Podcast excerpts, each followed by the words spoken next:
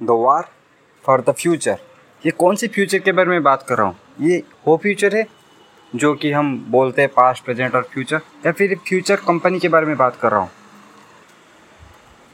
Actually मैं ये दोनों के बारे में बात कर रहा हूँ।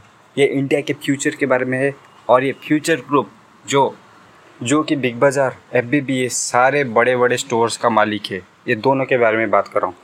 तो क्या है ये लड़ाई? क्यों अमेज़न और रिलायंस एक कंपनी के लिए इतना ज़्यादा फाइट कर रहे हैं? तो चलिए जानते हैं आज के इस एपिसोड में, राइट आफ्टर दिस इंट्रो। तो देसी ज्ञान में हम लोग प्रोवाइड करते हैं वो सारी नॉलेज जो कि कॉलेज और स्कूल में कभी नहीं बताया जाता।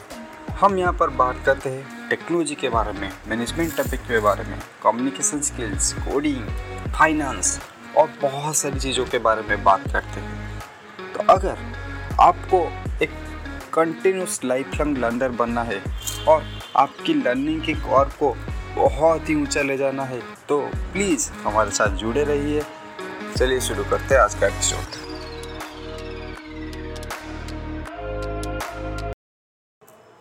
तो दोस्तों, जब मैंने बोला कि मैं फ्यूचर ग्रुप के बारे में बात कर रहा हूँ तो आपके दिमाग में पहला पिक्चर कौन सा आया? कुछ नहीं आया होगा, क्योंकि बहुत सारे लोग फ्यूचर ग्रुप पे सारे ब्रांड्स को बहुत ही अच्छी तरीके से जानते हैं और रेगुलर शॉपिंग के लिए भी बहुत लोग जाते हैं, लेकिन फ्यूचर ग्रुप को एक्चुअली कोई नहीं जानता। Future Group Big Bazaar, FBB, Central, easy way आदि बहुत सारी कंपनियों का जो मेन कंपनी, जो स्टेक होल्डर है, वो फ्यूचर ग्रुप है। आप सभी लोगों ने बिग बाज़ार, FBB सब गए होंगे, लेकिन फ्यूचर ग्रुप का नाम कहीं नहीं सुना होगा, क्योंकि ये स्टेक होल्डर होता है कंपनी का। ये अपना नाम कभी बाहर नहीं आने देता, ये अपने कंट्रोल में सारे कंपनी को ऑपरेट करता है। इसे कहते हैं सब्सिडरी बिजनेस मॉडल। तो अभी आप लोगों ने फ्यूचर ग्रुप के बारे में तो जान ही लिया होगा, तो अभी जानते हैं कि फ्यूचर ग्रुप जो रिटेल सेक्टर में काम करता है, अमेज़न और रिलायंस, इसके पीछे हाथ धो के क्यों पड़े भाई? इसके पीछे हाथ धो के क्यों पड़े है? ये एक बहुत ही सिंपल कंसेप्ट है जो अभी हम क्रिकेट में भी देख रहे हैं। तो क्रिकेट में एक चीज़ होता है टाइमिंग, जैसे क्रिकेट में एक चीज़ होता है टाइमिंग, वैसे ही बिजनेस में एक चीज़ होता है टाइमिंग। सेम टर्मिनोलॉजी है। अगर बॉल आपके आँखों के नीचे हो और बैट के साथ आपका अच्छा कांटेक्ट होता है तो उसे कहते हैं क्रिकेट में अच्छा टाइमिंग। वैसे ही अगर किसी सेक्टर ग्रो करने वाला हो और आप उसमें एंट्री लेते हैं अपने फुल पोटेंशियल के साथ तो उसे कहते हैं बिजनेस में अच्छा टाइमिंग। बिजनेस में एक टाइमिंग का साइकिल कंटिन्यूसली चलता रहता है और अपग्रेड होता रहता है। जैसे कि आज से 10 साल पहले लोगों को लगता था कि जो पावर इंडस्ट्री के स्टॉक्स है, सीमेंट इंडस्ट्री के स्टॉक्स है, ये सब बहुत ज़्यादा ग्रो करेंगे, तो उस हिसाब से वो स्टॉक्स परफॉर्म कर रहे थे। जैसे कि अभी जब कोरोना वायरस आया तो जो फार्मा इंडस्ट्री के स्टॉक्स थे या फिर जो सैनिटाइज़र बनाते थे जो कंपनी, उनके सारे स्टॉक्स वो शायद अच्छा परफॉर्म कर रहे हो, इसका फंडामेंटल अच्छा हो या ना हो कोई फ़र्क नहीं पड़ता, वो सारे शेयर अपने ऑल टाइम हाई पे चल रहे था। तो इसी तरीके से ही बिजनेस का टाइमिंग काम करता है। तो अभी जानते कि जो कहानी चल रहा है, जो ये वार चल रहा है अमेज़न और रिलायंस के बीच, तो उसका शुरुआत कहाँ से हुआ? तो ये कहानी बहुत ही नॉर्मल चल रहा था। रिलायंस अपना पेट्रोकेमिकल का किंग बन के बैठा हुआ था और उसका कंपटीशन वहाँ पे कोई भी नहीं था।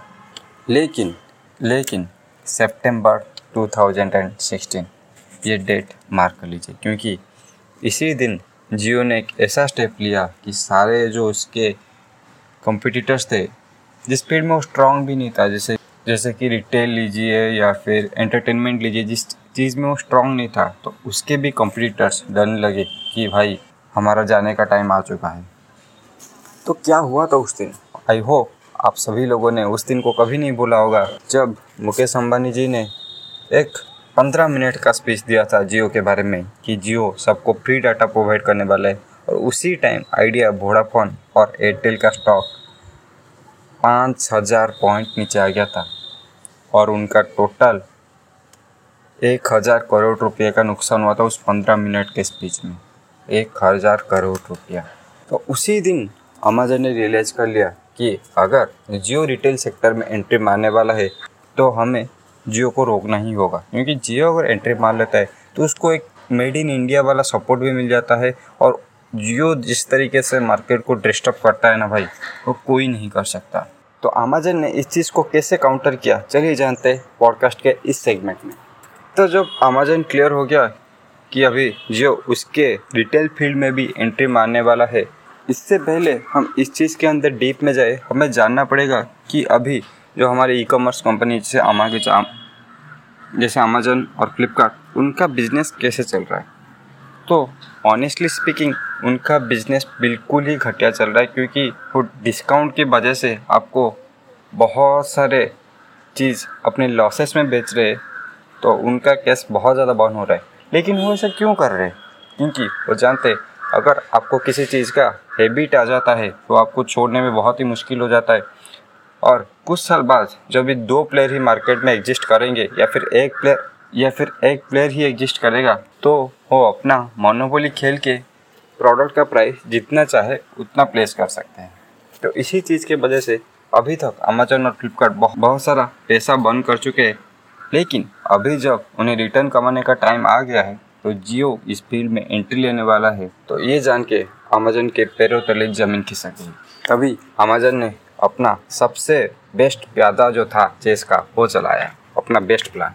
उसने जियो के हिस्ट्री को थोड़ा एनालाइज किया। तो जियो जिस फील्ड में भी एंट्री मारता है, वो हमेशा कोई ना कोई बड़ा एक्विजिशन करके एक स्ट्रॉन्ग प्लेयर के सामने आके खड़ा हो जाता है। देखिए, बिजनेस दो तरीके से बिल्ड किया जाता है। एक तो हो जाता है आप पूरा ग्राउंड लेवल एक शॉप और वेयरहाउस बिल्ड करते हुए जाए, और उसमें आपको थोड़ा टाइम लगेगा, लेकिन आपका पूरा कंट्रोल होगा, आप जिस अपने मर्जी से डेवलप कर सकते हैं। लेकिन वहाँ तक पहुँचने में आपको ज़्यादा टाइम लग जाएगा और ज़्यादा पैसा भी खर्च होगा। लेकिन जियो एक अलग ही स्ट्रैटेजी फॉलो करता है हमेशा। वो क्या करता है, एक एग्जिस्टिंग प्लेयर जिसका थोड़ा बुरा हाल चल रहा है उसको खरीद लेता है, जिसके वजह से उसके बहुत सारे एरिया में एक्सेस मिल जाता है। और आप सभी लोग जानते हैं कि जियो के पास तो पैसे का कमी है नहीं, तो इस बार उन्होंने फ्यूचर रिटेल को खरीद लिया, तो उन्हें पूरे इंडिया में 1800 स्टोर का एक्सेस मिल जाए। तो एक बार में ही जियो ने अपने 1800 स्टोर बना दिए एक चुटकी में।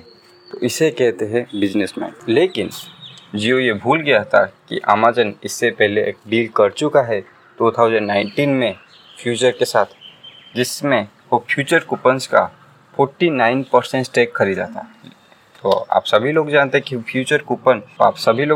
फ्यूचर ग्रुप के सारे कंपनीज फ्यूचर ग्रुप के अंडर आते हैं। तो इसके बदौलत अमेजन को फ्यूचर ग्रुप में 3% स्टेक का एक्सेस मिल गया था। ये 3% बहुत ही छोटा लग रहा है नहीं, लेकिन इसका जो इम्पैक्ट अभी दिख रहा है वो उससे 1000 टाइम्स बड़ा है, बहुत बड़ा है उसका इम्पैक्ट। तो जब एक कंपनी के साथ डील करती है, तो उसमें बहुत सारे क्लॉजेस, उनका जो वकील होता है वो बहुत सारे क्लॉजेस और बहुत सारे कंडीशंस अच्छे से मेंशन करके देता है। तो उसमें अमेजन एक छोटा सा एक अपना गेम खेल दिया था। इसमें मेंशन था कि फ्यूचर ग्रुप अपने कंपनीज को ये कंपनी को सेल नहीं कर सकता था। उसमें आप सभी को कोई डाउट नहीं होगा अभी कि उसमें रिलायंस का भी नाम। लेकिन अमेजन का यहाँ पे फ्यूचर ग्रुप को हेल्प करने का कोई भी इंटरेस्ट नहीं था। वो बस रिलायंस को फ्यूचर ग्रुप से अलग करना चाहता था, और ये चीज़ अभी प्रूव हो गया। जो कि किशोर बयानी, जो कि फ्यूचर ग्रुप के फाउंडर है, उन्होंने अमेजन को 8 बार अप्रोच किया कि भाई हमें ख़रीद लो, हम ज़्यादा दिन कंपनी को नहीं चला सकते, क्योंकि लॉकडाउन के वजह से फ्यूचर ग्रुप का बिग बाज़ार, FBB, सेंट्रल सारे स्टोर्स बंद हो गए, उनका बुरा हाल हो गया, आप सभी को पता है। लेकिन अमेजन ने वहाँ पे कोई भी रिस्पांस नहीं दिया। तब जियो एक बाहुबली की तरह सामने निकल के आता है और फ्यूचर ग्रुप को खरीद लेता है, जिसके बदौलत फ्यूचर ग्रुप के सारे कंपनी अभी फ्यूचर एंटरप्राइजेस के रूप में शेयर मार्केट में लिस्ट होंगे, बाकी सारे कंपनी उसमें मर्ज हो जाएंगे और रिलायंस उसका सारा और वो सारे कंपनीज रिलायंस के कंट्रोल में होंगे। तो तभी फिर से विलेन का एंट्री होता है, जो कि अमेजन। तो अमेजन अभी सिंगापुर आर्बिट्री कोर्ट में एक केस फाइल करते हैं। तो आर्बिट्री कोर्ट क्या होता है ये पहले जान लेते हैं। जनरली जो बैंक्स होते हैं उन्हें अपना मामला जल्दी निपटाना होता है, क्योंकि हमारा कोर्ट का सिस्टम आप सभी लोगों को पता है, अगर चलेगा एक केस तो 11 साल चल जाएगा। तो 11 साल के अंदर 10-12 कंपनी आके चले जाता है, इतना ज़्यादा टाइम नहीं मिलता। तो आर्बिट्री कोर्ट क्या होता है कि बिजनेस के डिसीजन को बहुत ही जल्दी लेता है, पर जब वो आर्बिट्री कोर्ट सिंगापुर में है तो उसको रूल्स को, उसका डिसीजन को अप्लाई करने वाला कोई ऑथोरिटी नहीं है कि वो फोर्स कर सके, अरे भाई तुम ये डिसीजन अप्लाई क्यों नहीं करे हो। इसके वजह से फ्यूचर ग्रुप और रिलायंस ने साफ साफ मना कर दिया कि हम सिंगापुर के आर्बिट्री कोर्ट के डिसीजन को सीरियसली नहीं लेते, हम उसे अप्लाई नहीं करेंगे। एक इंडिया में एक मेजर डील होने के लिए 4 तरह का अप्रूवल का ज़रूरत होता है। एक होता है NSE BSE जो कि स्टॉक मार्केटेड है, तीसरा होता है CCI, चौथा होता है SEBI। बाकी 3 एजेंसीज़ ने अपना ग्रीन सिग्नल दे दिया इस डील को, पर अभी तक SEBI ने इस चीज़ को ग्रीन सिग्नल नहीं दिया है। किशोर बियानी जी जो है फ्यूचर ग्रुप के फाउंडर, उन्होंने बहुत बार अप्रोच किया है SEBI को, अरे भाई जल्दी ग्रीन सिग्नल दो वरना हमारी कंपनी जल्दी ही बंद हो जाएगी। तो अभी आप इस सिचुएशन को कुछ इस तरह से इमेजिन कर सकते हैं जैसे कि एक सीरीज या मूवी में एक जज का होता है, एक तरफ उसका ह्यूमैनिटी होता है, दूसरी तरफ लॉ होता है। तो अभी उस सिचुएशन में SEBI पहुँच गया है। एक तरफ है जो एक लिखा हुआ है क्लॉज जो अमेजोन और फ्यूचर ग्रुप के डील में लिखा हुआ है उसका रिस्पेक्ट करना, दूसरी तरफ है एक इतना बड़ा रिटेल जायंट जो कि Future Group, Big Bazaar, FBB सब होते हैं, उनका एक बार में बंद हो जाएगा। क्योंकि अगर रिलायंस डील से पीछे हट जाता है तो इतना FDI foreign direct investment government कभी भी अलाउ नहीं करेगी, तो और कोई भी कंपनी उसे खरीदने में इंटरेस्टेड नहीं होगी, तो ये कंपनी कम्प्लीटली डूब जाएगी। अब तीसरा सबसे इम्पोर्टेंट क्राइटेरिया ये है कि अभी जिस ट्रस्ट को वैल्यू में रखते हुए इंटेल, फेसबुक, माइक्रोसॉफ्ट और सिल्वर लेक जैसी बड़े बड़े कंपनियां आके रिलायंस में और इंडिया में इन्वेस्ट करके गई है, तो अगर ये डील टूट जाता है उनका जो ट्रस्ट था वो कभी भी नहीं रहेगा और कभी भी नेक्स्ट टाइम इंडिया से इन्वेस्ट करने से पहले 100 बार सोचेंगे। तो इंडियन इकोनॉमी के लिए भी एक बहुत ही बुरा हाल होने वाला है। ये एक बहुत ही इंटरेस्टिंग स्टोरी होगा तो SEBI इस धर्म संकट से कैसे निकलती है। थैंक यू दोस्तों हमारे साथ लास्ट तक जुड़े रहने के लिए। यह आपका प्यार और मोटिवेशन ही है जो हमें आगे बढ़ते रहने पे मजबूर कर देता है। अगर आपको हमारे साथ ऐसे ही कंटिन्यूसली जुड़े रहना है और आपके लाइफ के लर्निंग कर्व को और भी चले जाना है तो हमें इंस्टाग्राम और लिंक्डइन पे फॉलो कीजिए, क्योंकि हम वहाँ पे डेली अपडेट्स, न्यूज़ और इंटरेस्टिंग स्टोरीज शेयर करते रहते हैं।